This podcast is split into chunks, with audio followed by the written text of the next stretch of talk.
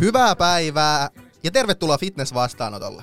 Studiolla tällä kertaa Theo ja seuraani on myös liittynyt Juho. Hyvää ystävänpäivää. Hyvää kaikille. ystävänpäivää itse kullekin säädylle.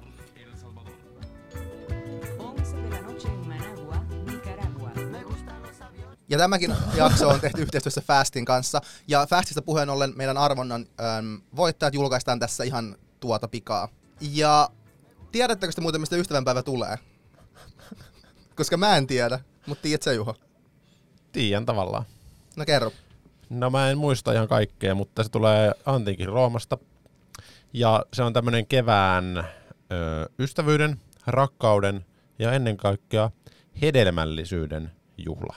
Ja siitähän me tykätään. Siitähän me tykätään hedelmistä siis. Kyllä. Ja päärynät on muuten ollut viime aikoina aika hyviä. Ne on mehukkaita. Joo. Sweet Sensation päärynöitä Uhu. on löytynyt nyt Todella kaupasta hyviä. ja ne on hyviä. Jep. Mutta ö, ei siitä sen enempää. Vuohi uhrattiin ennen vanhaan ystävänpäivänä. Toivottavasti enää tänä päivänä. Enää, enää tänä päivänä ei. Mutta anyway, meillä on yhteistyökumppanina tota, edelleen PPS Shop ja koodilla vastaanotto saa 20 prosenttia alennusta, Teo. Treenivarusteista kyllä. Niin, kyllä. Kaikista treenivarusteista. Ja nextory.fi kautta vastaanotto, niin pääsee kuuntelemaan äänikirjoja äärettömästi. 45 päivän ajan äärettömästi. Niin, ja sen jälkeen joutuu maksamaan jonkun summan siitä. Käytännössä ilmanen siltä. Käytännössä ilman. Mutta mulla on nyt äh, uusi kirjasuositus. Mun on kyllä myönnettävä, että mä en kuunnellut tätä Nextorista, vaan mä luin tän. Mutta tämä kirja löytyy myös Nextorista. Mm. Ja mä antaisin tälle kirjalle tota, äh, arvosanaksi 4.2, mutta tästä puhuttiin vähän liikaa Jeesuksesta ja Jumalasta, niin mä lasken sen 3.8. Okei. Mutta silti aika hyvä. Esim. Nextorissa niin tämän kirjan tota, arvosana olikohan 4.2 kautta 5. Okei. Eli aika hyvä. Joo. Tämä on semmoinen kirja kuin Elämän paradoksit.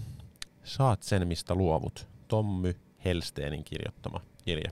Ja tätä, lä- tässä lähestytään elämää niin kuin paradoksien kautta. Eli tämmöisen niin kuin, vähän niin kuin ristiriitojen kautta, mikä on tosi mielenkiintoinen lähestymistapa mun mielestä tähän elämään ylipäänsä. Ja Mhm. tää, tässä oli oikeasti aika hyvi, hyviä niin kuin oivalluksia, ja mä ainakin monta kertaa jouduin niin kuin laskemaan kirjan alas ja miettimään sille, että ei saakeli. Tämä on kyllä ihan totta. Vaikka se ei välttämättä ole. Mutta tämän päivän jakso meillä on, tota, liittyy kisaamiseen ja siihen, milloin kannattaa kisat. Ja kisaaminenhan on vähän tämmöinen niinku ulkoinen, tietyllä tavalla tämmöinen ulkoinen menestyksen mittari. Joo. Ja tässä kirjassa on yksi tämmöinen kappale kuin sisäinen menestys. Ja se varmaan kaikkien mielestä kuulostaa hyvältä, että totta kai se on tärkeää. Mutta mitä se tarkoittaa? No, tota, paljon asioita. Mutta mä luen nyt yhden kappaleen, en yhden kappaletta, vaan yhden tämmöisen niin Otteen. otteen tästä kirjasta, joka liittyy tietyllä tavalla tähän meidän päivän aiheeseen. Ja tämä nyt on irrotettu kon- kontekstista ihan täysin. Mutta koittakaa saada kiinni tästä hetkestä. Jos haluaa elää hyvän elämän, on elettävä syvä elämä. Ihmisen syvyys on hänen sisällään. Syvän elämän puuttumista ei voi kompensoida ulkoisen elämän ylikorostamisella. Ulkoisen menestyksen tavoitteleminen ja saavuttaminen ei tuo sisäistä menestystä. Menestyksellisessä elämässä on enemmän kyse sisäisestä menestyksestä kuin ulkoisesta. Ulkoiseen menestykseen takertuminen voi itse asiassa olla merkki sisäisen elämän epäonnistumisesta. Mitä suurempi tarve kerätä ulkoisen menestyksen symboleja, sitä suurempi on sisäisen menestyksen epäonnistuminen. Joka sijoittaa kaiken ulkoiseen, menettää sisäisen. Joka menettää sisäisen elämänsä, menettää sisimpänsä. Mitä se hyödyttää ihmistä, vaikka hän voittaisi omakseen koko maailman? Mutta menettäisi. Heittomerkeissä lisäsin itse sielunsa. Mm. Hyvä kysymys. Aika tämmöistä tota, Diippiä. diippiä niin sanotusti. Ja, mutta hyviä kysymyksiä. Öö, Okei, eli milloin kannattaisi mennä kisaamaan? Varmasti monet kisaajat tai tulevat kisaajat miettii tätä asiaa, että okei, no milloin mä voin mennä kisaamaan? Niin, milloin mun kannattaisi mennä Kyllä, kisaamaan? koska joka vuosi niin kuin, öö, todennäköisesti joku muutama sata ihmistä menee kisaamaan ekan kerran. Mm. Että jos katsotaan vaikka tulokkaiden kisojen osallistujamäärää, niin se on aika suuri. Ja sitten sen lisäksi kaikki ei välttämättä mene sinne, vaan voi mennä esimerkiksi keväällä kisaamaan, koska tulokkaiden kisat on syksyllä. Mm. Niin useammasta sadasta ihmisestä, ketkä niinku aloittaa tämmöisen fitness-taipaleensa joka Mm. vuosi puhutaan. Kyllä. Ja sen lisäksi on varmasti niinku monikertainen määrä, ketkä miettii myös sen aloittamista. Jep. Ja musta tuntuu, että jotenkin ennen ehkä tämä on ollut enemmänkin, toki tähän vaikuttaa some ja muutenkin tämmöinen aikakausi, mitä meillä täällä nytten, niin musta tuntuu, että ennen se on ollut enemmänkin silleen, että jengi käy salilla, kun ne tykkää, sitten ne käy niinku useita vuosia, useita vuosia, ne ei sitä tavallaan niinku mieti kisaamista, ne vaan käy salilla, tää on kivaa, kivaa, kivaa. Ja sitten jossain, mielessä tulee, jossain vaiheessa tulee vasta niinku puheeksi tai tulee edes mieleen se, että aha, kisaaminen. No pitäisikö sitä miettiä? Mm. Ja tavallaan aletaan niinku miettimään sitä vasta sitten jossain niinku toissijaisesti. Ja nykyään se on ehkä enemmänkin silleen, että, tai miten musta niinku tuntuu, että monesti se on silleen, että nähdään somessa, nähdään paljon bikini fitness kisaa ja vautsi, vautsi, vau, on tosi cooleja. Ja sitten tavallaan ollaan, että ei vitsi, mä haluun, mä haluun kisaamaan. Ja sitten siitä aletaan vasta niinku tavallaan käymään salilla, tai aletaan käymään salilla niinku enemmän tosissaan nyt se, sen takia, kun mä haluan mennä kisaamaan. Niin se vähän menee niinku toisinpäin. Että sitä ei ole välttämättä niin vahva se tavallaan tekemisen tykkää, tykkää, tykkääminen tekemisestä, vaan enemmänkin siinä on just se tavalla, että mä haluan olla tuommoinen lavalla oleva kaunis olento. Ja se ehkä ajaa sitä enemmän Niin, jossain ha- määrin. haluaa saavuttaa jonkinnäköistä tämmöisiä niinku symboleja siitä menestyksestä Niin. tai tietynlaista statusta Niin, tai instaseuraajia. niin ja kyllä. siis näähän on niinku ulkoisia motiiveja ja niitä yleensä pidetään semmoisena aika niinku ei hyvänä. Että olisi Niin. tärkeää, että olisi semmoista sisäistä motivaatiota eikä pelkästään ulkosta. Jep. Mutta nehän nyt ei mitenkään sulje toisiaan pois. Se on, se on hyvä juttu siinä, että tämä ei tarkoita sitä, että jos sen takia aloittaa kisaamisen, niin se olisi jotenkin huono juttu. Ei missään nimessä. Mutta ehkä semmoinen niinku riski siihen, että sitten tekee asioita vähän niinku niin sanotusti vääristä syistä. Se taas, että mitä ne väärät syyt on, niin se on taas toinen Joo, asia. et on tosi vaikea niinku sanoa suoraan, mitkä on niinku vääriä syitä ja näin. Sama juttu, kun ihmiset vaikka puhuu, että miksi käy salilla, niin ne käy niinku ulkonäköisyystä salilla, niin jotkut olla että on tosi tyhmää tai väärä syy, mutta ei se oikeastaan ole. Ähm, että tavallaan ei ehkä ole suoraan voi sanoa niinku vääriä ja niin kuin oikeita syitä, mutta ehkä enemmänkin tässä kontekstissa se on myös kyse siitä, että kisadietti kuitenkin semmoinen vaikea semmoinen Mm. edesottamus, niin tavallaan että jos siinä on vääristä syistä sinne niin lähtee liikenteeseen, niin se voi olla tosi vaikea niin kuin vaikka kantaa sitä projektia niin kuin loppuun edes, kun se motivaatio ei Kyllä. oikeasti ole niin semmoista no, sisäistä nimenomaan. Niin sitten jos tulee vaikeita hetkiä, mitä tulee tulemaan, niin sitten se vähän niin kuin helpommin jää kesken, se, mitä vittu, miksi mä teen tätä. Niin. Se on ehkä se, se on, niin siinä miele- mielessä voi sanoa ehkä niin kuin väärä tai e, niin kuin oikea, että mit- miten se tulee kantamaan se motivaatio sen Mm. projektin läpi. Mä ehkä summaisin tämän niin, että mikä on oikea syy sille. Että tavallaan kun se kisahan on tietynlainen tavoite, minkä sä asetat itselleen. Me ollaan tavoitteista puhuttu tästä alkuvuodesta Mm. paljon. Niin jos se tavoitteen niin kun saavuttaminen tai sitä kohti meneminen niin parantaa jollain tapaa sun elämää, niin silloin mun mielestä se on ihan hyvä juttu. Et sovitaan, että sä vaikka päätät, että mä haluan fitnesskisoihin, koska se näyttää kivalta, ja sit saa kivoja kuvia vaikka Instaa, niin tavallaan vaikka ne todennäköisesti ei välttämättä ne asiat ihan hirveän isoja niin kuin elämänparannuksia tuo se, että sä saat sen pokaalin tai jotain muuta, mutta jos se johtaa siihen, että sun elämään tulee vaikka ö, rutiineja, sulla Mm. tulee harrastus, sitä kautta uusia ystäviä, sitten sulla on joku selkeä päämäärä, mitä kohti sä meet, niin tavallaan ne voi niin kuin parantaa elämänlaatua ja usein parantaakin. Ja sen takia tavallaan, vaikka ne syyt on ollut alun perin tavallaan semmoisia vähän ehkä semmoisia niin kuin kevytkenkäisiä, mm. Mm, niin silti ne voi tuoda elämään sit paljon semmoista niin kuin syvyyttä lisää ja parantaa elämänlaatua sitä Mm. myötä. Niin tämä nyt on ehkä se ensimmäinen aihe, että mikä on syy ja motiivi kisata. Tää on, tähän ei ole, niinku, ei ole yhtä oikeaa vastata, mikä on hyvä syy, mikä on hyvä syy, mutta tavallaan olisi hyvä, että se syy ei olisi pelkästään se, että mä haluan vaikka näyttää päivän somessa silleen kivalta. E, joo, ei se, sitä ei jaksa silloin kovin pitkään, eikä jos te mietitte, tavallaan kyse on kumminkin niin kuin urheilusta, ja olisi hyvä, että niin kuin tykkäisi siitä itse tekemisestä. Ne fitnesskisat, niin ne on parhaimmillaan niin kuin muutama päivä vuodesta, kun mm. sulla on ne Mm. kisat.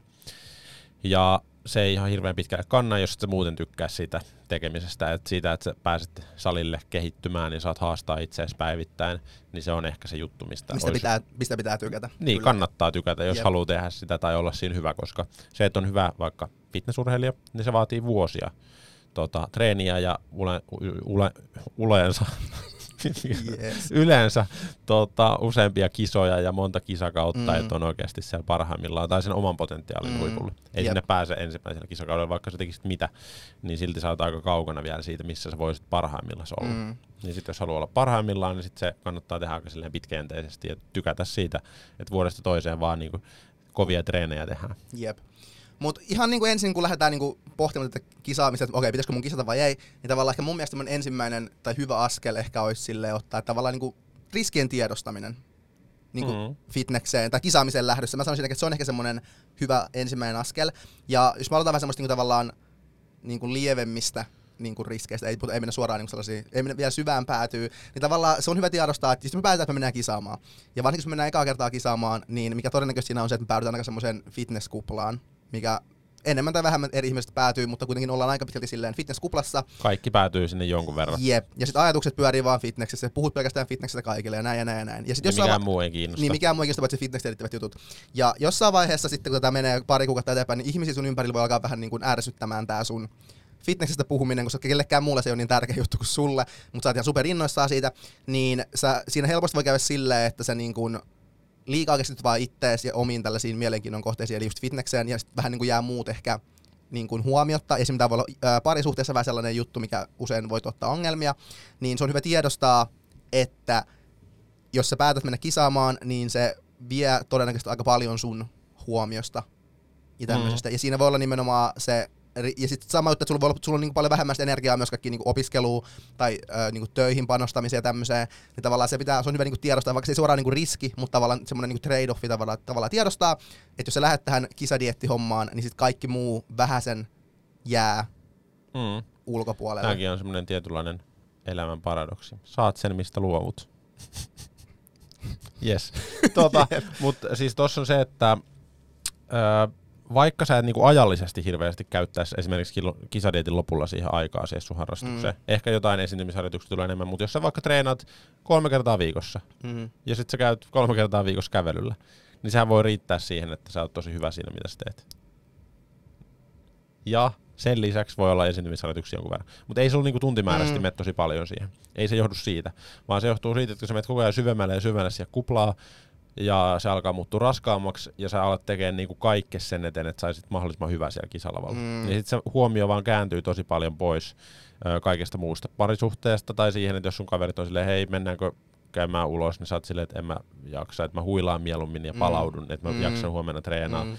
Tai lähdetäänkö jonkin reissuun, niin sille ei lähetä, koska mä oon dietillä mä haluan keskittyä tähän niin se kaikki muu rupeaa tuntua tosi semmoiselta merkityksettömältä. Kyllä. Ja se on se ongelma, että ei siinä ole, ei ihmiset tunnu sille, että ne kaipaisi jotain muuta niiden elämää mm. siinä kohtaa, mm. vaan se tuntuu siltä, että ne ei kaipaa mitään muuta kuin sitä fitnessä. Niin. Ja se on se ongelma. Nimenomaan, nimenomaan. Ei, ei kenelläkään tule silleen, että harmi kun mä nyt en pääse sinne reissuun noitten kanssa, vaan joku olisi silleen, hei lähdetäänkö Amerikkaan, mikä on ollut sun unelma koko elämässä. En mä niin sä oot silleen, en mä kyllä halua yhtään, että mulla on tää fitness-juttu, se on mulle nyt paljon tärkeämpi. Mm. Niin se menee siihen jossain mm. määrin. Ja jonkun verran sitä vastaan on ehkä hyvä vähän taistella, että tekisi jotain juttua, koska ne yleensä auttaa. Mm. Ja sitten vähän tajutaan, että okei, että mä oon ollut ehkä aika syvällä taas tuolla mm. kuplassa. Mutta se on yleensä onneksi aika lyhyt aika. Mutta se ongelma on ehkä sitten, jos se kestää tosi pitkiä aikoja. Ja kyllä sillä niin kun, yleensä se kumminkin jonkun kuukauden kestää. Ja sitten jos sä puhu vaikka sun kumppanille kolmeen kuukauteen mitään, tai et jaksa tehdä senkaan mitään, niin kyllä se voi olla niin kun, ehkä ne seuraamukset tulee sitten vähän myöhemmin, vaikka sen Jep. dietin jälkeen Jep. tai näin. Jep. Että se on hyvä niin kuin tiedostaa. Se on hyvä tiedostaa. tiedostaa. Ja tämä ehkä muutenkin pätee silleen, tai niin kuin tästä päästään niin kuin elämänhallintaan niin kuin yleisestikin, että niin kuin elämän, elämänhallinnallisesti, että milloin on hyvä hetki niin kuin ylipäänsä mennä kisaamaan, niin tämmöinen elämäntilanne. Niin elämäntilanne tavallaan, koska kuitenkin kisapreppi on hyvin kuormittavaa, ja joilla on taas enemmän kuormittavaa kuin toisilla, mutta se on niin yleisesti se on aika kuormittavaa. Ja se niin kuin on ihan kaikilla eri tavalla, se niin kuin fyysisesti voi olla kuormittavaa, mutta myös tavallaan silleen, että sun niin kuin, sä mietit koko ajan vaan niin fitnessjuttuja, fitnessjuttuja, fitnessjuttuja. Ähm, niin tavallaan ja sehän me tiedetään, että niin kaikkien kapasiteettikuormitukselle on tietenkin rajallista, että me ei voida niin kuin kuormittaa itsemme loputtomiin. Niin sitten on, on hyvä niin kuin miettiä, jos ollaan lähdössä kisaamaan, että onko se elämäntilanne oikeasti semmoinen, mikä mahdollistaa sen ö, niin kuin kisadietistä tulevan kuormituksen tähän tämänhetkisen kuormituksen päällä, ilman että me menee niin kuin kuppi tavallaan niin kuin nurin. Mm. Öm, että tavallaan just miettii sille, okei, jos meillä on tuossa paljon vaikka töissä tulossa paljon jotain projekteja tai muuten, muuten vaan paljon muutoksia elämässä, vaikka no työrintamalla, vaikka parisuhteessa ero, ihan mitä vaan, niin kaikki tämmöiset isot muutokset kuitenkin kuormittaa tosi paljon. Niin tavallaan jos on tiedossa tämmöisiä muutoksia tai on meneillään tämmöisiä, on niin kuin muutosvaihe meneillään, niin ei kannata, niin kuin, se ei ole ehkä otollinen tilanne siihen, aloittaa tämmöisen kisapreppi-jutun tähän vielä päälle. Ei, jos on ihan tavallaan semmoisen oman palautumisen ja ajankäytön ja niin kuin myös rahalli, tämmöinen taloudellinen tilanne, mm. jossa niin kuin ihan limitelle, että sulla rahat riittää just just elämiseen ja sulla on just just aikaa tehdä ne jutut, mitä sä teet tällä hetkellä, niin silloin se on aika huono tilanne niin kuin mm. tehdä sitä. Tai sovitaan, että jos sun, tai ei tarvi sopia, mutta sanotaan, että jos sun parisuhde on vaikka tosi epästabiili ja se aiheuttaa vähän stressiä, niin sit, et siihen niinku lisäksi ottaa semmoisen dietin kisatavoitteen, joka vie hirveästi siis se vie, voi sanoa, että se vie aika hirveästi mm. sen loppuvaiheessa niin efforttia ihan kaiken suhteen, mm. koska sä et jaksa tehdä muuta tai haluat tehdä muuta. Niin tota, se on huono yhtälö.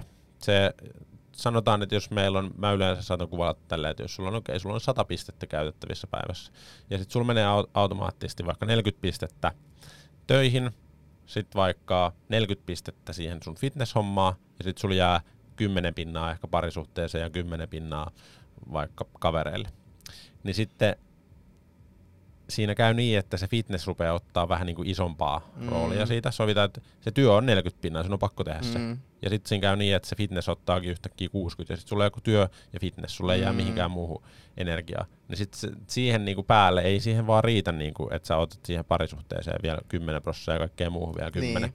Että jostain on pakko tinkiä. Niin mun mielestä olisi hyvä tilanne silleen, että sulla olisi ehkä tällä hetkellä joku 90 prosenttia siitä sun sadasta pisteestä käytössä. Niin, kyllä. Ja sitten sulla on pieni semmoinen pelivara siihen, että sä pystyt vähän niinku ehkä venymään vielä mm.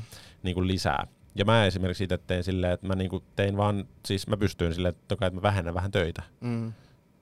Niin mä pystyin niistä tavallaan jep, tinkimään, että jos mulla meni 50 pinnaa mun energiasta siihen, niin mä pystyn tipputtaa ehkä sen kolmeen viiteen jossain niin, vaiheessa. Mutta kun suurimmalla osalla ei ole sitä mahdollisuutta, niin sitten joutuu jostain muualta tinkimään. Ja se on usein parisuuden.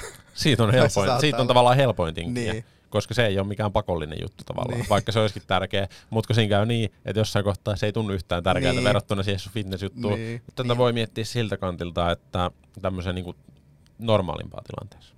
Et tällä hetkellä joku saattaa tuntua tosi tyhmältä ja ihan, että se on ihan perseestä. Esimerkiksi sä heräät aamulla kuudelta, sun kello soi, sataa räntää, on nollassa, on ihan pimeätä ja sit sun pitäisi olla puolentoista tunnin päästä töissä. Niin sä mietit, mä en halua tehdä tätä yhtään. Mm. Niin kyllähän sä teet sen, koska sä tiedät, että niin kuin vuoden päästä niin sulla pitää silloin myös olla rahaa elää mm. ja niin kuin hankkia ruokaa pöytään. Niin sä teet sen jutun, vaikka se tuntuu susta sillä hetkellä mm. aivan niin kuin paskimmalle idealle ikinä. Yep, yep. Niin tässä on vähän sama, että vaikka sä, niin kuin jos sä niin kuin oikeasti tavallaan tiedät, että vaikka se parisuhde on tärkeä juttu, niin vaikka se sillä hetkellä tuntuu vähän niin kuin aika raskaalta silleen, että joku sanoo, että hei, lähdetäänkö nyt sinne elokuviin, ja sä oot silleen, mua voisi niin vähempää kiinnostaa, mm. mutta silti sun pitää tavalaan tehdä se, niin koska sä tiedät, silleen, että, tiedät, että niin. se on tärkeä juttu, niin silloin sun on pakko vähän niin kuin toimia, että mm. tavallaan sun tunte, tuntemuksia tai vaistoja vastaan. Mm.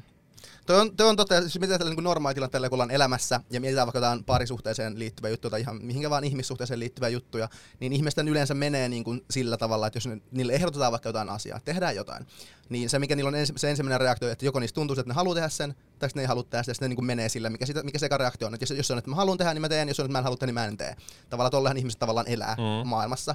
Mutta sitten kisadietillä tota samaa niin kuin lähestymistapaa ei voi käyttää, koska, koska kaikki tuntuu siltä, että mä en halua tehdä tota, mä en halua tehdä tota, mä en halua tehdä tota, niin sä, sä et voi tavallaan mennä sen sun ensimmäisen niin kuin luontaisen reaktion mukaan, mikä on vaikka, että mä en halua tehdä, vaan sun pitää niin kuin tietoisesti tehdä se päätös, okei, okay, musta tuntuu, että mä en halua tehdä tätä, mutta mä tiedän, että se johtuu siitä, että mä oon kisadietillä, niin mua ei kiinnosta mikään, ja mä tiedän, että tämä on tärkeää tälle toiselle ihmiselle, ja myös mullekin pidemmällä tähtäimellä, jos mä haluan pitää tämän parisuhteen, niin mä teen sen silti. Niin tavallaan siinä pitää vähän niin kuin mennä tuollaista niin kuin vaistoa vastaan Kyllä. jossain määrin. Mutta samallahan se koko dietti on myös semmoista vähän vaistoa vastaan. Sulla on hirveä nälkä, sä tiedät, että mun on nyt ehkä pakko nähdä nälkä, että mä pääsen sinne mun tavoitteeseen, niin, niin toi on sama juttu. Mutta se tuntuu vaan se tavoite sillä hetkellä paljon tärkeämmältä. jep, jep. Ja niin kuin loogisemmalta, että tää on ihan järkevää, että mulla on ihan hyvät syyt tähän, mutta sitten tää toinen, se vaan vaatii mut koko ajan jotain. Enkä, niin, kuin, niin eikä mua kiinnosta niin. vittua.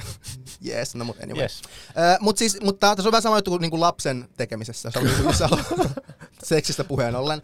Että tavallaan kun ihmiset miettii, milloin tehdä niin kuin lapsi niin tavallaan ne ottaa täydellistä hetkeä, ottaa täydellistä hetkeä, niin tavallaan eihän siihenkään välttämättä tule ikinä semmoista täydellistä ei, hetkeä ei, lisääntyä, ei, mm. niin tavallaan se on vähän sama juttu elämäntilanteessa kisaamisen kanssa, että välttämättä ikinä ei tule semmoista ihan 100 prosenttia täydellistä tilannetta, milloin olisi hyvä niin mennä kisaamaan, mutta silti on olemassa niin vähemmän enemmän täydellisiä tilanteita. Parempia ja huonompia. Parempia ja huonompia silti olemassa, mutta ei kuitenkaan kannata niin silti ottaa semmoista ihan 100 prosenttia optimaalista, kun Joo, se voi olla epärealistista ei semmoista, monelle. tuu. Niin. Ei semmoista oo. Niin. Joo, mutta se, mennään seuraavaan tämmöiseen niin terveyshuoleen. Öö, mä oon kirjoittanut tänne, että onko se minulle tai sinulle ok, että niinku kehon ulkomuoto muuttuu tosi paljon lyhyen ajan sisään. Ja se muuttuu ensin niinku tavallaan lajin kannalta parempaan suuntaan ja sen jälkeen huonompaan suuntaan. Mm. Niin kestä, kestätkö sinä tai minä ihmisenä sen, että ensin sitä rasvaa lähtee tosi paljon ja sitten sä niin meet tavallaan, kun, silloin kun sitä rasvaa lähtee, niin sä oot koko ajan onnellisempi ja onnellisempi, koska sä meet lähemmäs sitä sun tavoitetta ja sitä sun suoritusta. Niin siitä tulee semmoinen, että tää on hyvä juttu, tää on hyvä juttu, tää on hyvä juttu, paino Mm. putoo, paino putoo. Ja se joka kerta, kun se paino putoo, niin sä oot silleen, että jes, jes, jes. Mm. Mutta se menee niinku hyvin. Mutta sitten, vaikka sä oot tykännyt tosi paljon siitä sun ulkomuodosta ennen sitä diettiä, mutta kun sä oot opettanut itse puolen vuoden ajan siihen, että aina kun se menee alaspäin, niin se on hyvä juttu. Niin sitten, että sä totutkin siihen, että se menee toiseen suuntaan. Niin sitähän on aika vaikea niinku, al, niinku siihen niinku valmistautua mm. etukäteen. Mutta tavallaan siihen mä oon antanut joitain tämmöisiä kotitehtäviä esimerkiksi omille valmentajille. Esimerkiksi vaikka niinku, ö, syömisen suhteen, koska ihmiset, kun on dietillä puoli vuotta, niin sen jälkeen mä sanon niin, että syön normaalisti, niin ei ne osaa syödä. Ei mm. ne Mm. tiedä, mitä se tarkoittaa. Mm. Mm. Ei ne muista sitä. Niin tätä mä oon sanonut, että kirjoita ylös, mitä sä syöt normaalisti ennen diettiä. Ja sit sä voit katsoa dietin jälkeen, että miten sä oot syönyt normaalisti. Mm. Se on helpompaa. Mm. Sä Mm. muistat, sä oot itse Mhm. kirjoittanut. Mutta myös sama juttu sen ö, oman niinku, kehonkuvan suhteen.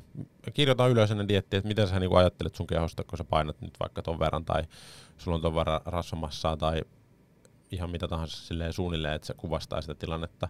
Että okei, okay, että mä oon tosi tyytyväinen tähän. Ja okei, okay, toi olisi hyvä lähtökohta, että kun sä lähdet dietille, Mm. niin sä oot jo siinä vaiheessa tyytyväinen sun ulkomuotossa. Sun pitäisi olla tyytyväinen Mm. siihen, koska ei se tavallaan sä et ole tyytyväinen silloin kisakunnossakaan siihen, jos et saa ennen sitä diettiä. Jep. Mutta se, että tavallaan kun sä sovitaan, että sä painat vaikka 80 kiloa, niin sä oot silleen, että mä oon tosi tyytyväinen tähän ulkomuotoon. Mä näytän tosi hyvältä, mä oon vahva, mä jaksan tehdä hyviä asioita. Niin sit sä voit ehkä palata siihen, tai jopa dietin aikana katsoa sitä, että mä oon itse asiassa ollut tyytyväinen tuohon aikaisemmin, tuohon mun kehon koostumukseen.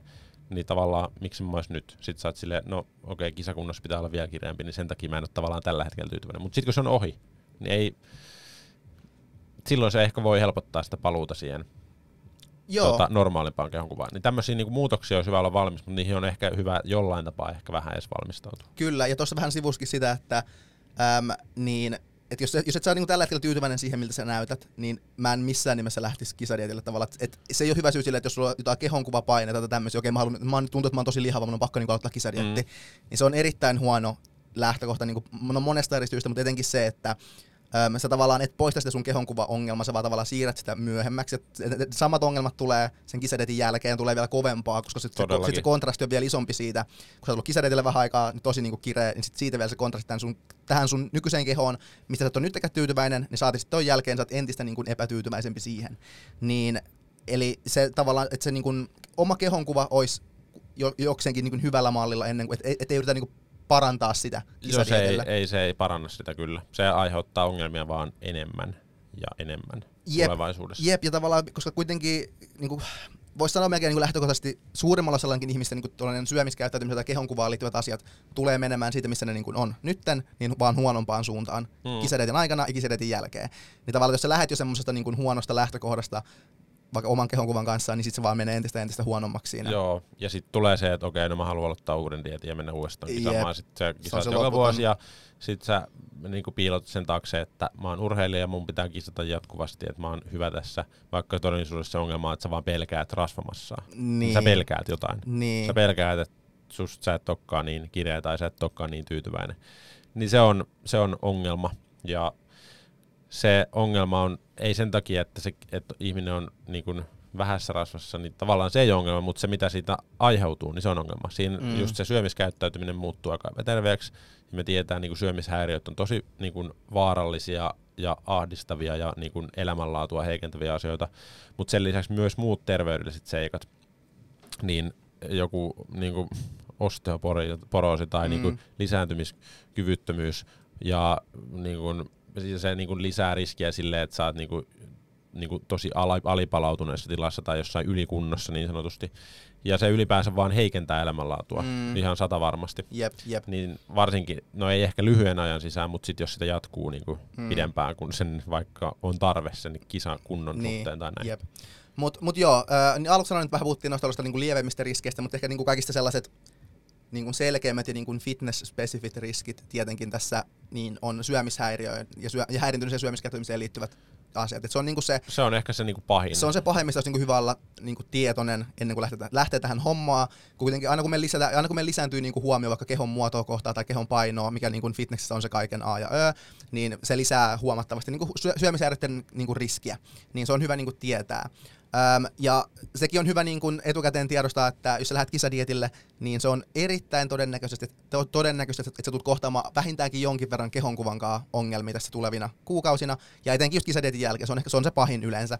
Niin se, siihen kannattaa varautua, että sitä tulee tapahtumaan. Sitten tietenkin riippuu yksilöstä, kuinka paljon niitä tulee, kuinka kauan ne kestää ja näin, mutta siihen on aika hyvä niin kuin valmistautua sillä tavalla, että sä niin kuin tiedostat, tiedostat, että niitä tulee. Ja just niin kuin liittyen tuohon, mitä Juho sanoi aikaisemmin, että niin kuin kirjoittaa ylös vaikka miltä tuntuu oma keho tässä hetkessä, niin pystyy vähän niin kuin valmistautumaan siihen, että sitten kun sulla tulee ajatuksia kisadietin lopussa tai kisadietin jälkeen, että mä, okei, okay, että mä en halua, niin kuin, että mun keho on palaa rasvamassa, niin tavallaan, että sä tiedostat, että mistä ne johtuu. Että sä, niin kuin, sä oot etukäteen jo tiedostanut, okei, okay, mä menen kisadietille, tää tulee vääristämään mun tota, kehonkuvaa, ja se ei tavallaan, ne ei, jos näin voi sanoa, niin tavallaan on mun oikeita, ne ei ole mun oikeita ajatuksia, että mä en oikeasti ajattele silleen, se vaan niin kuin on tämän olosuhteen niin kuin, aiheuttamat ajatukset, Mm. ja tavallaan, että ne ei ole niin kuin, no tavallaan niin kuin ne ei ole mun oikeita ajatuksia. Jep, nor, niinku normaalissa niin, ne ei ole mun, niin, niin. Joo. Toi, mutta toi ravitsemuskäyttäytyminen on just ehkä semmoinen yksi niinku tärkeimpiä juttuja mun mielestä tuossa kisadietille lähdössä. Se, että se kehonkuva olisi hyvä olla ok, että sä oot tosi tyytyväinen siihen sun tota, ulkomuotoon, niin olisi tärkeää, että se on hyvällä mallilla. Mutta myös se, mulla on täällä tämmöinen kysymys. Aiheuttaako ruokailu haasteita normaalissa arjessa? Mm.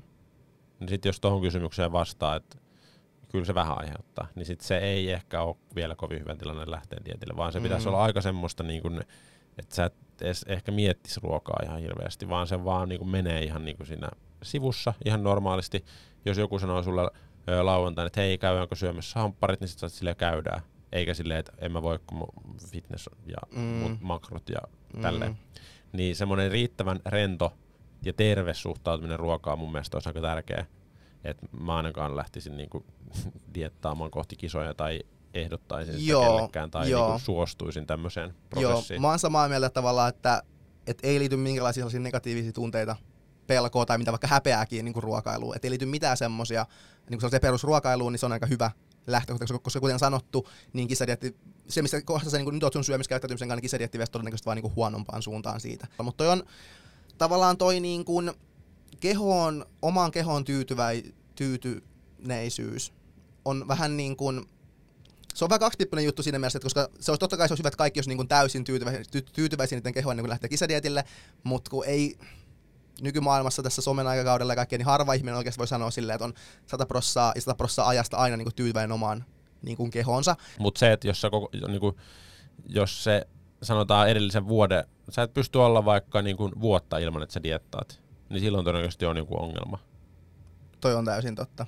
Niin. Et jos mulla olisi vaikka valmennettava ja se aloittaisi nyt ja sitten se sanoisi, että mä haluan ottaa nyt tämmöisen välidietin ja sitten puolen vuoden päästä hei taas haluaisin ottaa välidietin, niin Mm. silloin ehkä se kokee, että se ei ole nyt tyytyväinen siihen kehoonsa. Ja siis, no ei sekään nyt ole niin kuin, ehkä sille ongelma, toi on aika haastava niin kuin määrittää, että mikä se on, milloin on ongelma. niin. Mutta jos se nyt aiheuttaa niinku stressiä tai vaivaa, että sä mietit päivittäin sitä, että on, mä en nyt näytä kovin hyvältä. Mm. Jos sä pystyt niinku joka päivä katsoa peilistä, sä oot silleen, hei, mä näytän hyvältä, niin silloin sulla todennäköisesti ei ole ongelmaa.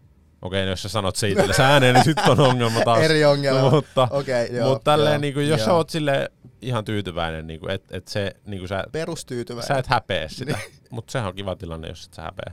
Jos, niinku, jos sä pystyt vaikka mennä teo, tai et, älä sä, en puhu tässä. Jos sä pystyt siellä kuulla ja mennä vaikka sun kumppani eteen alasti ja sua ei hävetä. Miksi mä saan mennä? Onko su, kukaan sun No ei kumppani? mulla kyllä ole, mutta... Yes. Tyttöystävien eteen. Yes. Jos sä pystyt mennä sun kumppani eteen alasti, eikä sua hävetä, niin silloin tilanne on todennäköisesti aika hyvä. Siis kun sehän on hieno tilanne, Teo, ajattele. Sä saat vaikka alasti sun kumppanin kanssa, ja sit sä niinku tavallaan oot semmonen häpeilemätön. Mm, Vaikka ihan minkälaisessa tilanteessa vaan. mm, Vaikka teet ruokaa tai imuroit. mm, Ja sit sä vaan niinku pystyt olla siinä. Sun ei Niin. tarvi miettiä siitä, että miltä sä näytät. mm. Niin silloin se on aika hyvä tilanne. Toi onkin ihan hyvä. Mm. Jos ei ole kumppania, voi käyttää vaikka äitiä tai isää. Niin. Riippuu toki vähän minkälainen suhde heihin on. Okei, okay. mutta siis joo. Öm, joo, ja riskeihin palatakseni vielä. Palataan riskeihin. Niin Raskaus. raskaus on aina, on aina kun harrastaa suojaamatonta seksiä, niin se on yksi riski, mikä tulee tiedostaa, ja sukupuolitaudit. Yes. Hyvä. Öm, niin joo, eli tosiaan varautuminen niihin kehonkuvan muutoksiin, se on tosi iso, tosi iso juttu. Koska siis oikeasti se kuulostaa, voi kuulostaa tyhmältä, mutta tavallaan jos sä tiedostat sen, kun nyt alkaa tulla, dietin aikana alkaa tulla kehon ko- koostumukseen, tai kehon, no kehon koostumukseen tai kehon kuvaan liittyviä ongelmia, jos sä osaat tiedostaa sen, että nämä johtuu tästä dietistä, et mä tiedän, että nämä johtuu tästä kun me puhuttiin tästä mun valmentajan aikaisemmin, että mulla tulee, tulee tämmöisiä, niin sä et tavallaan niin paljon la- laita välttämättä painoarvoa niille, kun ne vaan yllättää sut silleen, ja sit sä ihan paniikissa, että tuuks mä aina ajattelemaan tälle, Niin, niin, mä en ikinä tule tyytyväinen mun kroppaan. Se ehkä, että sä pystyt niinku sit hyväksymään ne. Niin, se on mun mielestä Joo, että sä taistelet tavallaan niitä vastaan, että niin. sä Niin. silleen, että okei, nämä kuuluu tähän, nämä tulee tähän, nämä niin menee sä ole ohi. heti silleen, että ei vitsi, mulla on nyt joku paha syömishäiriö ja Mm, mulla on ihan mm. hirveitä ongelmia. Ne on todennäköisesti hetkellisiä toivottavasti. Jep. Ja tämä sama vähän niin kuin pätee sitten ihan niin kuin, niin kuin syömiskäyttäytymiseen. että se todennä, todennäköisesti tänne tulee kohtaamaan jonkinlaista häiriintynyttä syömiskäyttäytymistä. Se on niin kuin aika, no, aika satavarma juttu. Öm, esimerkiksi ahmimis, no, ajattelua tulee varmasti Mm. yli kaikille. Ja niin ihan ahmimiskohtauksiakin voi tulla Mm. ihmisille. Että tavallaan nämäkin on semmoisia juttuja, mihin on hyvä niin kuin varautua etukäteen. Että sit sä osaat niin kuin vähän pystyt vähän niin kuin objektiivisemmin ajatella niitä, sit, kun niitä tulee kisadietillä. Että okei, taas sama juttu, että okei, mä tiedostin, että näitä voi tulla kisadietillä, ja ne johtuu tästä, kun mun, mä mun kropan tällaiseen äärimmäiseen fysiologiseen tilaan, missä mä käytännössä näen koko ajan, niin nämä tavallaan on ihan normaaleja näissä olosuhteissa, että tavallaan niin, että sä saat niinku varautua niihin, ne vähän kuuluu tähän juttuun, ei, ei tietenkään hyviä juttuja, mutta tavallaan, että sä saat varautua niihin ja niitä tulee. Ja se, sehän on niinku, siis myös esimerkiksi sen kisadetin jälkeen, niin sehän on tavallaan tosi ahdistavaa, että sä koet, että sulla on jatkuvasti niinku nälkä ja sä jatkuvasti, vaikka sulla ei olisi nälkä, niin sä haluat silti syödä koko ajan. Mm, Niin se tuntuu, että se vaan niinku, sulla on jatkuvasti se tunne ja sä oot silleen, milloin tää menee pois. Mm. Ja sitten sä samaan aikaan, että ei vitsi mä lihoon ja ei vitsi mä Mm. näytän huonommalta joka päivä, Mm. mutta silti mä vaan haluan syödä. Niin sehän on Jep. tosi ahdistava tilanne. kyllä. Ja niin kuin me ollaan puhuttu, että miten syödä dietin jälkeen yhdessä jakson nimi on siis tämä, niin mitä nopeammin sitä rasva, ta- tavallaan mitä nopeammin sitä rasvamassa tulee lisää, niin sitä nopeammin nuo ajatukset katoaa. Jep, kyllä. Eli sitä pitää se. vaan, niin kuin, siihen täytyy olla valmis sietämään sitä. Mm, Että se tuntuu ihan perseeltä ja ahdistavalta, mutta se vähän niin kuin, sun vaan täytyy niin kuin mennä sen läpi, kyllä. koska sitä nopeammin sit pääsee eroon. Ja tavallaan se on, se niin kuin on vaan surullinen fakta, että, että tosi harva varmasti pystyy mennä kisadiettiin tai kisadietin jälkeistä aikaa sille, että, että ei tulisi mitään tuommoista niin häiriintynyttä syömiskäyttäytymistä tai niin kuin ajatuksia tai sellaista niin kuin, no käytöstä ihan jopa. Niin se tavallaan, siitä ollaan puhuttu siinä jossain fitnessjaksossakin, että, että jos me tavallaan heti lopetetaan vaikka meidän kisadietti, kun me aletaan niin havaitsemaan jotain tämmöistä häiriintynyttä syömiskäyttäytymistä, vaikka tulee niitä ahmimisajatuksia, niin alkaa niin pelottamaan, että sikanen me lopetetaan kisadietti heti, kun heti kun alkaa tulemaan, niin lopetetaan kisadietti siihen, niin se voi olla semmoinen niin kuin este sille, että me päästään oikeasti kisakuntoon tai tullaan ole, olemaan menestyviä fitnessurheilijoita, mutta mä sanoisin, että jokaisessa tämmöisessä tilanteessa on kuitenkin se on sen yksilön obviously, niin kuin yksilön niin kuin oma päätös, kuinka paljon se haluaa ottaa tämmöisiä riskejä vaikka. Ja nämä kaikki to, to, tietenkin riippuu myös niin kuin siitä, että kuinka paljon ihmisellä vaikka on ollut aikaisemmin ongelmia äm, niin kuin syömiskäyttäytymisen kanssa tai kehonkuvien, ka- kehonkuvaongelmien tämmöisten kanssa. Että jos sillä on niin kuin taipumusta vaikka syömishäiriöihin ja näin, niin totta kai silloin varmasti on paljon niin kuin varautuneempi. Heti, heti kun tulee vähänkin tämmöisiä, niin voi olla ihan järkevääkin sit ottaa tietenkin paljon vakavammin nämä äm, niin kuin tällaiset vaikka ahmimisajatukset ja näin, mutta sille lähtökohtaisesti niin kuin suurimmalle osalle ihmisiä, niin mä sanoisin, että niitä tulee olemaan, niitä tulee tulemaan ja niitä ei kannata pelätä. Joo. Näin mä sanoisin. Joo. Ö, seuraava tämmöinen asia, mitä mä myös vähän miettisin ennen kisaamispäätöstä tai sinne ylipäänsä tavoittelu, tavet, voi vittu. yes, Kokeillaan okei. Okay.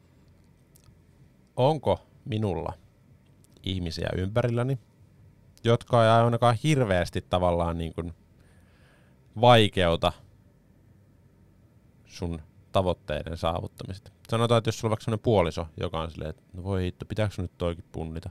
Onko nyt pakko mennä reenaamaan? Pitääkö sun nyt oikeasti mennä nää oikeasti nukkumaan? Ei vittu, toi olisi raskasta. Pitääkö sun nyt oikeasti syödä tuota kreatiinia? Mi- Pitääkö sun nyt oikeasti niinku lähettää noita alastonkuvia tonne? Näin. siis, Onko sun pakko tätä OnlyFans? niin, onko nyt, niin, yes. Niin tota, öö, jos on semmoisia ihmisiä, niin sit olisi ainakin hyvä olla tavallaan, että olisi sitten vähän vastapainona semmoisia ihmisiä ympärille, jotka tukis. Ja tavallaan niinku, ois tämmö- Kannustais. kannustais ja olisi tämmöisiä niin sanotusti ehdottomia Niin, rakkaus on ehdotonta. ehdotonta. Tai se olla. olisi ehdotonta se, tavallaan, että vaikka sä teet jotain juttuja ja se vähän häiritsee sitä parisuudet, niin silti se on silleen, että se on sulle tärkeä juttu, että mä autan sua, tää on, sulle, Mm. mm. tää on väliaikaista, tää ei kestä kauaa, niin hei, nyt vaan yhdessä painetaan tämän läpi. Tai tuohon voi myös on paljon semmoisia, että jos sun vanhemmat suhtautuu vaikka tosi negatiivisesti, niin se kyllä vähän niinku painaa Mm. ja vaikeuttaa, tekee sit prosessista vaikeaa. Totta kai voi, ka, niinku voi olla joku semmoinen, ehkä ne ihmiset on sitten hyvä laittaa vähän syrjempään siksi aikaa, Mm. mutta tämmöiset niinku on hyvä miettiä vähän, että minkälainen tämmöinen tukiverkko sulla on. Ja yksi näistä henkilöistä voi olla valmentaja. Joo. Ja ö, se on varmasti aika tärkeä henkilö siinä, että sulla on semmoinen vaikka luotettava puoliso, luotettava valmentaja ja sitten sun vanhemmat kannustaa sua. Mm. Ja sitten sulla on ehkä muutama semmoinen samahenkinen kaveri, jotka myös niin kuin te käytte yhdessä treenaamassa Mm. mm. ja kerrotte siitä, että On kun on niin, niin, on niin raskasta ja Mm. mm. niin kuin, tekisi mieli välillä niin kuin tappaa joku ihminen. niin esimerkiksi. Niin, kyllä. Ei kyllä. tämmöistä tilannetta oikeasti ole, mutta Jees, ei oo. Ei. Mutta siis joo, mutta tuosta vähän päästäänkin seuraavaan, että mun mielestä toinen, mikä on tärkeä liittyen tähän, mitä just sanoit, niin ylipäänsä se, se niin kuin valmennussuhde. se on, Valmennussuhde. joo, se on aika tärkeä että tavallaan just noista edellä mainituista niin kuin häiriintyneeseen syömiskäyttäytymiseen liittyvistä jutuista, niin se on hyvä, olisi erittäin hyvä, että se valmennussuhde olisi sillä tasolla, että me pystytään avoimesti puhumaan tämmöistä asioista. Ensinnäkin, että se valmentaja voi kertoa näistä asioista sille valmennettavalle. Ja sitten ja sit jos sille valmennettavalle tulee näitä juttuja vastaankisereitillä, mikä on todennäköistä, että tulee, niin se osaa niin kuin ker- tai uskaltaa tavallaan kertoa niistä. Kun tavallaan kaikki tommoseen niin kuin häiriintymiseen syömiskäyttäytymiseen niin kuin ahmimiseen ja tämmöiseen liittyy tosi paljon niin kuin häpeätä ja semmoista ta- häpeän tunnetta, ja niin se on tietenkin tosi vaikea niin kuin kertoa kellekään. Niin tavallaan olisi hyvä, että siinä valmennussuhteessa se kynnys tämmöisten asioiden kertomiselle olisi, olisi niin kuin mahdollisimman matala. Että kun näitä tulee, niin niitä pystyy sitten kertomaan, ja sitten se valmentaja pystyy niin kuin reagoimaan niihin tarpeen mukaan ja silleen niin kuin ajoissa. Joo, että se nimenomaan tavallaan se on tärkeää, että niinku pystyy ja on semmoinen niinku matala kynnys kertoa niistä asioista, mutta myös se, että sille urheilijalle on kerrottu, että mistä sen olisi hyvä kertoa. Eihän se urheilija välttämättä tiedä, että pitäisi nyt kertoa tästä, että Mm. mm. niinku musta tuntuu tosi pahalle tämä, vai onko se vaan silleen, että mun nyt vähän täytyy kestää tämä. Mm. Vai olisiko silleen, että se voisi kertoa siitä ja sitten valmentaja voisi vaikka auttaa. Sanotaan, että sulla on semmoinen tilanne, että Öö, sä oot silleen, että ei vitsi, mä oon ollut dietillä puoli vuotta, mun on nyt pakko vaan mennä kauppaan ja hakea pullaa ja karkkia ja syö niitä kolmen päivän putki. Mm. Kun sit sä, jos sä tietää, että et sulla on vaihtoehto, että sä voit ottaa valmentajalle viestiä, kertoo, hei, nyt mä aion tehdä näin, niin sun valmentaja voisi olla silleen, että hei, keksitäänkö joku yhdessä joku ratkaisu, että käy ostaa sitä pullaa ja karkkia. Ja sitten vähän niin kuin, tavallaan niin sanotusti niin kuin tehdään se vähän järkevämmin. Mm. Minimoidaan niin sanotusti vaikka vahingot. Joo, jep. Tai niin kuin keksitään, muutetaan sitä diettisuunnitelmaa silleen, että se helpottuu ja sitten ei tule semmoista pakonomasta tarvetta tehdä niitä vaikka ahmimisia. Et niitä, ne on ajatuksia, niihin on vaikka joku helpotus, että miten niistä selvii, että otetaan vaikka joku diettitaukopäivä ja syön enemmän, tai joku muu vaihtoehto. Mutta ylipäänsä, että olisi aikaa molemmin puolin tutustua. Mm. Se valmentaja tietää, että tämän ihmisen kanssa voi olla tämmöisiä haasteita, ne voi yhdessä valmistautua siihen tai niinku ennaltaehkäistä niitä ongelmia. Ja sitten, on luottamus on molemmin puolinen. Urheilija luottaa siihen, että jos mä pyydän valmentajalta jotain, niin se niinku toimittaa. Mm. Ja sama juttu toisinpäin. Että jos mä valmentajana sanon urheilijalle, että hei, tehdäänkö näin, ja ö, urheilija sanoo, että tehdään vaan, niin sitten mä pystyn luottaa. Se tulee tekemään niin. Mm, Ja sitten mm. jos on ongelma, niin se kertoo mulle. Mm. Niin sitten tää pitäisi olla niinku molemmin puolin Kyllä. Jep. hanskas tää homma. Jep. Luottamus molemmin puolin ja sit tutustuminen riittävästi. Joo, ja kyllä tämmöiset, ja sitten kun tulee tämmöisiä haastetilanteita vaikka lisädietillä, niin yleensä pelkästään jos se niinku puhuminen voi, niinku, että sä puh- jaat jolle toiselle niitä sun ajatuksia, vaikka, niitä, vaikka ne olisi jotain ahmimisajatuksia. Pätee ihan kaikissa Niin. ihmissuhteissa. Kyllä, että jos sä jaat niitä toisen ihmisen kanssa, niin totta kai se niinku helpottaa. Ja niinku tässä valmennussuhteessa totta kai se, että sä voit niinku jollekin jakaa, ja sitten jos se valmentaja tietenkään on siis ihan vitun tyhmä ja ala tyyli vaikka syyllistämään sua ja tälleen, koska se on niinku pahin, mitä tässä tavallaan voi tapahtua, että sä oot silleen, että ei vitsi, että mä tota, eilen mä vahingossa ahmin niinku vaikka pullava pitkoon, koska mulla oli niin kova nälkä, ja sitten valmentaja silleen, että, että mitä vittu, että sun pitää vähän nyt tsemppaa, että nyt kahteen viikkoon syö paljon vähemmän ja niin tavallaan Mm. rankastaa sitä tai Jep. syyllistämään, niin se on sitten tietenkin farssi, kun sitten se niin kynnys ottaa tai kertoo mistään muusta nousee ihan sikanaa ylöspäin, ja sitten toi vahvistaa muutenkin vääristymi- vääristyneitä ajatusmalleja, missä kaikista tuommoista syömistä pitää niin rankasta näin ja näin, tavallaan se on vitun farssi. Mm. Mutta totakin surullisen usein kuulee tapahtuvan, että sitten valmentaja on silleen, okei, no hei, nyt sun pitää oikeasti vähän niin ottaa itse niskasta kiinni, ja nyt pitää vähän niin kuin käännetään ruuvia vielä kireemmälle, kun sä teit mokasit tavallaan. Mm, Öm, jep. niin se ei ole hyvä juttu. Ei, tuommoisessa tilanteessa sit voisi keskustella, että mistä se johtuu, miten niiltä voisi jatkossa välttyä, mitä muuta voisi siinä tilanteessa tehdä. Mutta joo, valmennus on tärkeä juttu. Joo, ja kyllä, ja sitten ehkä näistä, mitä me just niin puhuttiin tämän, niin tämän luottamussuhteen, ja tämmöisen rakentamisen kannalta, niin tämä on ehkä yksi, syy- yksi syy, minkä takia mun mielestä on niin hyvä, tai ainakin niin omassa valmennustyössä silleen, että pyrkii niin oikeasti minimoimaan vähän sitä auktoriteettiasemaa, koska totta kai sun on vaikeampi kertoa ihmiselle, kun kenet sä näet korkealla, korkeammalla kuin sä, että se on selkeästi sun auktoriteettiasema, niin totta kai sun on paljon vaikeampi kertoa sille semmoisia asioita, mistä se voisi olla mahdollisesti pettynyt suhun. Verrattuna siihen, että enemmänkin sille samalla tasolla, ja tavallaan niin kun teette yhdessä juttuja ja oot vähän niin kuin enemmän kaverillisia sille jossain määrin, niin kyllä mä koen, että silloin se helpommin varmasti kertoo. Mun mielestä on hauskaa, että jotkut valmentajat ajattelee, että niillä on joku niin kuin semmoinen asema, että ne voi olla pettyneitä Siis älä. niiden siis valmentajaa. Niin, niin, niin, kuka vittu Ai sä oot? valmennettavaa, niin. Kuka sä niinku oot? Niin, sä Niinku- oot silleen, hei, Liisa, mä oon nyt tosi pettynyt sun toimintaan. Niin sit Liisa on vaan silleen, okei, no mä oon sun toimintaa, että sä et ole pystynyt antamaan mulle semmoisia ohjeita, mitä mä pystyn noudattamaan. Niin. Tai sun toiminta aiheuttaa, tai niinku edesauttaa tätä tai näin. Et totta kai siinä on siis, urheilijalla on vastuu myös siitä valmennuksen onnistumisesta, mutta se, että niin kun, ö, valmentaja on pettynyt siihen, että urheilija ei pystynyt tekemään jotain. Se, sä oot heikko. Se on vähän Sä et naurettavaa. pystynyt kyykkään Niin, niin, tuota siis älä- kiloa. Ihan oikeesti. Mä oon Niin, tosi pettynyt. Voitko suhun. vähän tsemppaa? Niin se on aika hassua Niin, niin. se on kyllä joo. Joo. Ö, yksi tämmönen ns. vähän tärkeämpi ja isompi aihe, niin se, että ootko huomannut jo tämmöisen ilmiön? Joo. Eli ihminen hakeutuu valmennukseen ja sitten kysytään sen tavoitteet. Niin kaikkien tavoite on voittaa. Mm, Niin sitten jos meillä aloit, sanotaan meillä on 300 kisaajaa, ketkä kisaa vuonna 2023 ensimmäisen kerran. Ja kaikki, tai ainakin 90 prosenttia on silleen, että no mä haluan voittaa. Niin kaikkihan niistä ei voita. Se on aika pieni prosentti, jos Niin. niin. voittaa. niin. Niin tämmöinen niinku tavoitteiden asettaminen ja sitten vielä jollain tapaa realistisesti ja mieluiten tämmöinen niinku, ei mikään tämmöinen smart goal, vaan ehkä tämmöinen niinku, ö, tavoite, hierarkian Mm. mm. mukainen tavoite, mikä ohjaa sitä toimintaa oikeaan suuntaan. Ja sitten nimenomaan, jos sä teet niin sanotusti itsellesi oikeasta syystä niistä jutuista, oikeasta syystä niitä juttuja, Mm. niin varsinkin fitnesskisoissa niin tuommoinen sijoitustavoite on aika haastava, koska se ei ole mitattava se suoritus millään tapaa. Se on ö, subjektiivinen arvio niiden tuomareiden toimesta, mitkä voi olla, monet niistä voi olla eri mieltä siitä. Mm. Niin sitten, että sä asetat oman menestyksen ihmisten varaan, jotka kaikki näkee sut ihan eri tavalla. Niin sehän on aivan hulluutta. Sä oot silleen, mä haluan voittaa, jos mä voitan, niin mä oon paska. Ei. Siellä voi olla vaikka kolme tuomaria, ketkä on sitä mieltä, että sä oot voittanut, ja sitten kolme, ketkä on sitä mieltä, Mm. että sä oot kolmas. Niin öö, ne on haastavia, koska suurin osa sanoo aina, haluan saavuttaa tämmöisen tavoitteen tai mm. haluan olla top kolmassa. Niin ne on aika semmosia riskialttiita, on- ja niissä, niissä sun oma niin kun, toiminta ei välttämättä näyttää Jep, kovin suurta Kyllä. roolia. Että tavallaan kaikissa tavoitteissa, mitä ihminen asettaa, niin niiden pitäisi olla semmoisia tavoitteita, mihin sulla on itsellä, itsellä täysi vaikutusvalta käytännössä. Tai Niin- ainakin mahdollisimman suuri. Niin mahdollisimman suuri, että sä voit vaikuttaa, sen, vaikuttaa siihen sun tavoitteeseen mahdollisimman paljon. Niin toi on, toi on semmoinen asia, mihin sä et voi niinku lähellekään edes niinku puolia varmaan vaikuttaa, sä voittamaan vai et.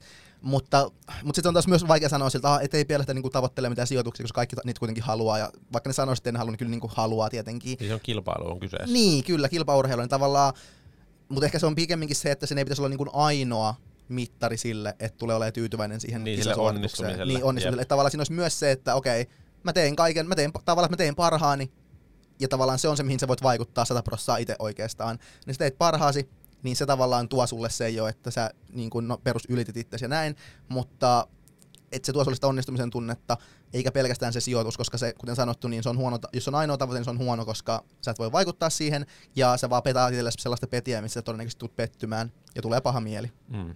Niin makaat kuin petaat. Se on just näin, se on just näin. Joo. Tota, jos otettaisiin vielä tähän loppuun koonti näistä kaikista Joo. asioista, koska tässä on nyt aika monta juttua. Öö, ja tässä ei ollut oikeasti lähellekään kaikki jutut, mutta meidän mielestä ehkä ne tärkeimmät mm, pointit. jep. Eli Eli aluksi ehkä hyvä miettiä niitä syitä, miksi lähdetään kisaamaan. joo, sit kun on vaikea hetki, niin sä voit palata niihin syihin. Kyllä. Tämän takia mä halusin kisata. Kyllä, Ja eli- sit se auttaa jaksamaan sut loppuun asti, jos ne on ollut hyviä ne syyt. Jep, nimenomaan, jos on hyviä. Ö, Seuraavana niin riskien tiedostaminen liittyy siihen, että sä tulet fitnesskuplautumaan, elämän muut, asu, o, elämän muut osa-alueet jää vähän toissijaiseksi väkisinkin, niin siihen varautuminen ja siitä niin kuin tekee tämmöinen tiedost, tiedosten, tiedostuneen päätöksen. Siitä voi ehkä niinku jopa keskustella ennen dietin alkuun kumppanin kanssa. Kyllä. Hei, mulla alkaa nyt tää, tää on mulle tärkeä juttu, mä yritän minimoida nämä niinku ongelmat tämän suhteen, mutta tämä tulee aiheuttamaan seuraavia asioita todennäköisesti. Mm. Jep, libido laskee. päiväkirjan mukaan. Yes, hyvä. Sitten seuraava tietenkin niin kuin riskit liittyen tuollaiseen syömiskäyttäytymiseen ja omaan kehonkuvaan. Joo. Tosi hyvä tiedostaa, tosi hyvä varautua etukäteen niihin, tosi hyvä puhua niistä valmentajan kanssa ja varsinkin jos jotain niin kuin huolia itsellä ja historiaa vaikka syömishäiriöstä näin, niin sitä, sitä isommassa roolissa tämmöiset niin kuin näistä puhuminen on. Joo. Ja Eli ennen diettiä olisi hyvä olla tyytyväinen omaan kehoon, ainakin pääosin, ja olisi hyvä omata semmoinen suhkot rento ja niin sanotusti terve suhtautuminen siihen ravintoon mm. ja ravitsemukseen. kyllä, jep. Ja valmistautua tulee olemaan ongelmia niiden kanssa kisadietin edetessä. Joo, ja se vaat, tulee olemaan vaikeita hetkiä ja se vaatii vähän työtä, että ehkä pääsee sitten takaisin normaalille. Joiltakin enemmän, mutta joiltakin vähemmän. Jep. Sitten valmennussuhde. Joo, tulisi olla hyvällä tasolla. Tähän on vaikea sanoa mitään semmoista niin aikaa, että kuinka kauan pitäisi olla valmennuksessa ennen kuin aloittaa kisadietin, siihen ei ole mitään semmoista nyrkkisääntöä, mutta tavallaan, että se niin kuin luottamussuhde on syntynyt. kyllä. Niin se on se juttu. se riippuu tosi paljon siitä, kuinka usein sä näet sitä valmentajaa, kuinka usein sä kommunikoit sen kanssa. Jos sä teet sitä päivittäin, soit, soitat joka päivä, niin se tulee aika nopeasti. Mm. Mutta sitten, että saa sen kaiken muun treenaamisen, ravitsemuksen ja kerkee keskustella kaikista asioista, niin se vie aikaa totta kai. Jep. Ja sitten ö, on hyvä asettaa tavoitteita jollain tapaa realistisesti ja Ei pelkästään ei sijoituksiin. pelkästään sijoitusten perusteella, vaan joku muu. Se on, voi olla aika haastavaa, mutta on hyvä miettiä, että onko sitten tyytyväinen, kun on sanotaan tehnyt kaikki niin kuin on sovittu tai Mm. öö, pyrkinyt parhaansa mukaan valmistautumaan siihen kisaan tai harjoitellut esiintymistä Mm. mm. riittävästi tai no, sitä täytyy miettiä jokaisen kohdalla sitten henkilökohtaisesti. Ja sitten vielä niin kuin, yleisesti niin kuin treenaamisesta, jos mietitään, niin kuin treen, ei ole hirveästi puhuttu treenaamisesta, mutta tavallaan, ja pätee myös niin kuin ravitsemukseen, ehkä tällainen niin kuin yleinen juttu, että silloin kun siirrytään kisadietille, niin olisi hyvä, että ei, ei tarvitse alkaa niinku opettelemaan mitään, miten kuuluisi syödä, tai miten kuuluisi treenata kovaa, tai mitkä on Mm, oikeat tekniikat jep. tavallaan. Ei, koska kaiken uuden oppiminen taas kuormittaa tosi paljon tavallaan, että se siirtymä sinne kisadietille olisi mahdollis- mahdollisimman semmoinen smooth, että siinä tulisi hirveästi kaikkea uutta, mitä alkaa opettelemaan siellä kisadietillä kaikkea sikanaa, kun se on valmis tosi uusi tilanne, niin sitten opetellaan nyt treenaamaan vielä, opetellaan nyt syömään tällä järkevästi. Että tavallaan, että pitäisi kaikilla olla semmoisia juttuja, mitkä on niin kuin jo checkattu ennen kisadietille Joo, ei, siirtymistä. ei siinä, niinku, kun siirrytään kisareitille, niin tavallaan mikään ei pitäisi hirveästi muuttua. Syöt vähän siinä. pienempiä annoksia. Niin. Ja tota, ö, yksi juttu, mikä tuli vielä mieleen, niin se, että kun diettihän voi olla uutta ja Mm. ihmeellistä aikaa, niin sitä diettiäkin voi harjoitella etukäteen. Kyllä. Ja mä mieluiten, niin kuin, jos se on mahdollista ajallisesti ö, tai mitenkään muuten järkevää, niin mieluiten joku semmoinen harjoitusdietti, joka Mm. kestää vaikka kaksi kuukautta. Mm. Mutta siinä harjoitellaan, että okei, nyt näin paljon pitäisi syödä, miten sä hallitset sun nälkää, Mm. miten sä teet, jos sulla on ihan hirveä nälkä, Mm. ja mitä sä teet, jos sun treenit ei kuule, kun sä et ole syönyt. Niin tavallaan, että se, sit kun se kisadietti alkaa, niin sit siinä ei pitäisi olla hirveästi enää semmoista tavallaan harjoittelua, vaan sitten se vaan niinku tehdään, suoritetaan päivästä toiseen ja koetaan nauttia siitä, eikä silleen, että sä joudut miettimään koko ajan, että meneekö tämä nyt oikein, meneekö tämä oikein, Mm. miten tämä maastaveto tehdään, pystytään opettelemaan tai joskus. Jep. Niin Jep. tavallaan, että siinä ei tulisi hirveästi mitään niinku semmoista uutta ylimääräistä, koska sen kisan kautta tulee jo ihan hirveä määrä uutta ja ylimääräistä. Mm. Ja sitten se esiintymisharjoittelukin olisi hyvä aloittaa ennen sitä diettiä, että Mm. sitä ei aloita just silloin. Mm. Niin sitä uutta ja ihmeellistä tulee, niin sen takia nämä perusasiat, niin sanotusti treeni, ravitsemus, niin lepo, niin ne pitäisi olla aika hyvin jo hanskassa. Mm. Eli Kyllä. mieluiten pitäisi olla jo niin kuin muutama vuosi semmoista aika niin kuin päättäväistä ja niin kuin semmoista tavoitteellista tekemistä takana. Jep, kyllä. Ja kaikki varmaan tässä vaiheessa huomaa, että me ei ole puhuttu mitään siitä, että kuinka paljon pitäisi olla lihasmassaa tai kuinka vahva pitäisi olla tai mitään, niin siihen on yksinkertaisesti syy, että ei ole mitään semmoista. Ei voi sanoa, Ei. että pitäisi olla tämän verran treenannut tai tämän verran ennen kuin menee kisaamaan. Siinä on tosi vaikea niin Ja jos vaikka mitään. jollain olisi joku lihasmassa tosi hyvin ja se on, olisi maailman paras fysiikka, mutta jos se ravitsemus käyttää Niin. niin. kehonkuva ää, ja sitten sillä on huono parisuhde, Ja huono valmennussuhde. niin, niin en Niin todellakaan niinku Niin. lähtisi niinku suosittelemaan, että hei, meppä kisoihin. Jep. Ja mä en itse asiassa kyllä kenellekään ehkä suositellut ikinä, että mene kisoihin, vaan tämä ehkä liittyy siihen valmennukseen, että se olisi ehkä, sitkö, tota, tai jos sun valmentaja sanoo, että hei nyt mene kisoihin, niin se on myös vähän huono, semmoinen Jep. punainen lippu. Jep. Miksi ei se sitä päätä? Sun pitäisi itse olla innoissa siitä, se on sun tavoite. Niin. Se, että valmentaja sanoo, että nyt mene kisoihin, ja sit sä oot silleen, että no itse asiassa, no ehkä mä menen, sit sä oot dietin silleen, miksi mä en ole menossa? Niin. Sit sä aamun valmentaja sanoo. Niin, sillä- no Sitten mitä sä oot silleen, mä haluan lopettaa. Sitten ei nyt et lopeta. Niin. Niin se, se ehkä yksi tärkein juttu. Se, Jep. että kun sä päätät mennä kisoihin, niin se pitää olla sun oma päätös. Kyllä. Ei, totta kai sä voit kysyä valmentajalta, että kannattaako mennä kisoihin, mutta ei se sitä päätä sun puolesta. Ei se sano, että nyt mene kisoihin. Tai sa, voi sanoa, mutta sit se on vähän ehkä huono Jep. asia. Ja ihan loppuun mä sanon tämmöisen lauseen. Lentävä lause. lentävä lause. Että välillä pitää vaan oikeasti hyväksyä semmoinen tosiasia, että kisaaminen ei ole kaikille. että se ei ole kaikille. Ja siitä ei kannata tuntea mitään niin kuin häpeää tai epäonnistumista, jos ei vaikka pysty kisadiettaamaan tai ei pysty olemaan fitnessurheilla tai mitään tämmöistä. Koska siis ei normaali ihmisen kuulukaan haluta niin kuin näännyttää itseään puolta vuotta ja vittu sitten mennä lavalle hetkeksi silleen jee jee jee. Mm. Että tavallaan, että jos et sä pysty tähän, niin onneksi olkoon, sä oot normaali ihminen. Kyllä. Oikeesti. ja se, jep. Et, et se, et, ei, se, se ei ole mikään semmoinen häpeän Ei, Sy- on mullakin ollut mo- monia ihmisiä, ketkä on ajatellut, että ne haluaa mennä kisaamaan. Mutta sitten me ollaan jossain vaiheessa todettu, ei, ei mennä kisaamaan. Niin. Ja sitten mä oon tosi onnellinen. Se on ihan mahtavaa, että se selvii niille. Niin. Ne on kattonut se kortti, okei, no ei ehkä tämä mua kiinnostakaan. Mm. Ei se ole mikään semmonen, että hei, kaikkien pitäisi kisata. Ei todellakaan. Vaan oikeastaan jopa parempi, jos ette kisaa. Tavallaan joo. Miksi vitus kukaan oikeastaan kisaa? No En- ei, se oli vitsi. mm. Öö, mutta okei, hei. ppsshop.fi. Koodilla vastaanotto. Miinus 20 prossaa kaikista treenivarusteista. Ja nextory.fi kautta vastaanotto. Käykää kuuntelemassa Elämän paradoksit-kirja ö, Tommy, Helsteeniltä. Kyllä. Se on su- tosi mielenkiintoinen. Joo, eli ja ne- ei ole pitkä. Ei ole pitkä. Ei me, teille menee yksi lenkki tai kaksi lenkkiä siihen No niin, eli ottakaa kuunteluun se. Ja treenilomasta on tullut vielä kyselyä jonkun verran. En tiedä, onko tullut oikeasti, kunhan vaan sanoin. Mut kysyttiin Okei, tota, no niin, eli on tullut Tuulikaapissa. kyselyä. Eiku, joo, ja salilla kysyttiin myös yksi päivä, muistan totta. tuulikaapissa. Niin paikkoja löytyy vielä ja meidän Bion linkistä löytyy lisätietoja treenilomasta. Mutta sinne me lähdetään, vaikka sä et tulis mukaan, mutta muutama sinne mahtuu vielä. Joo. Roodokselle. Ja me lähdetään nyt eh, Me kuntosalille. lähdetään ystävänpäivä treenille. Ystävänpäivätreenille, kyllä. Joten- Kuntosalille. Joo, joten kiitos kaikille kuuntelijoille. Palataan ensi viikolla. Moi.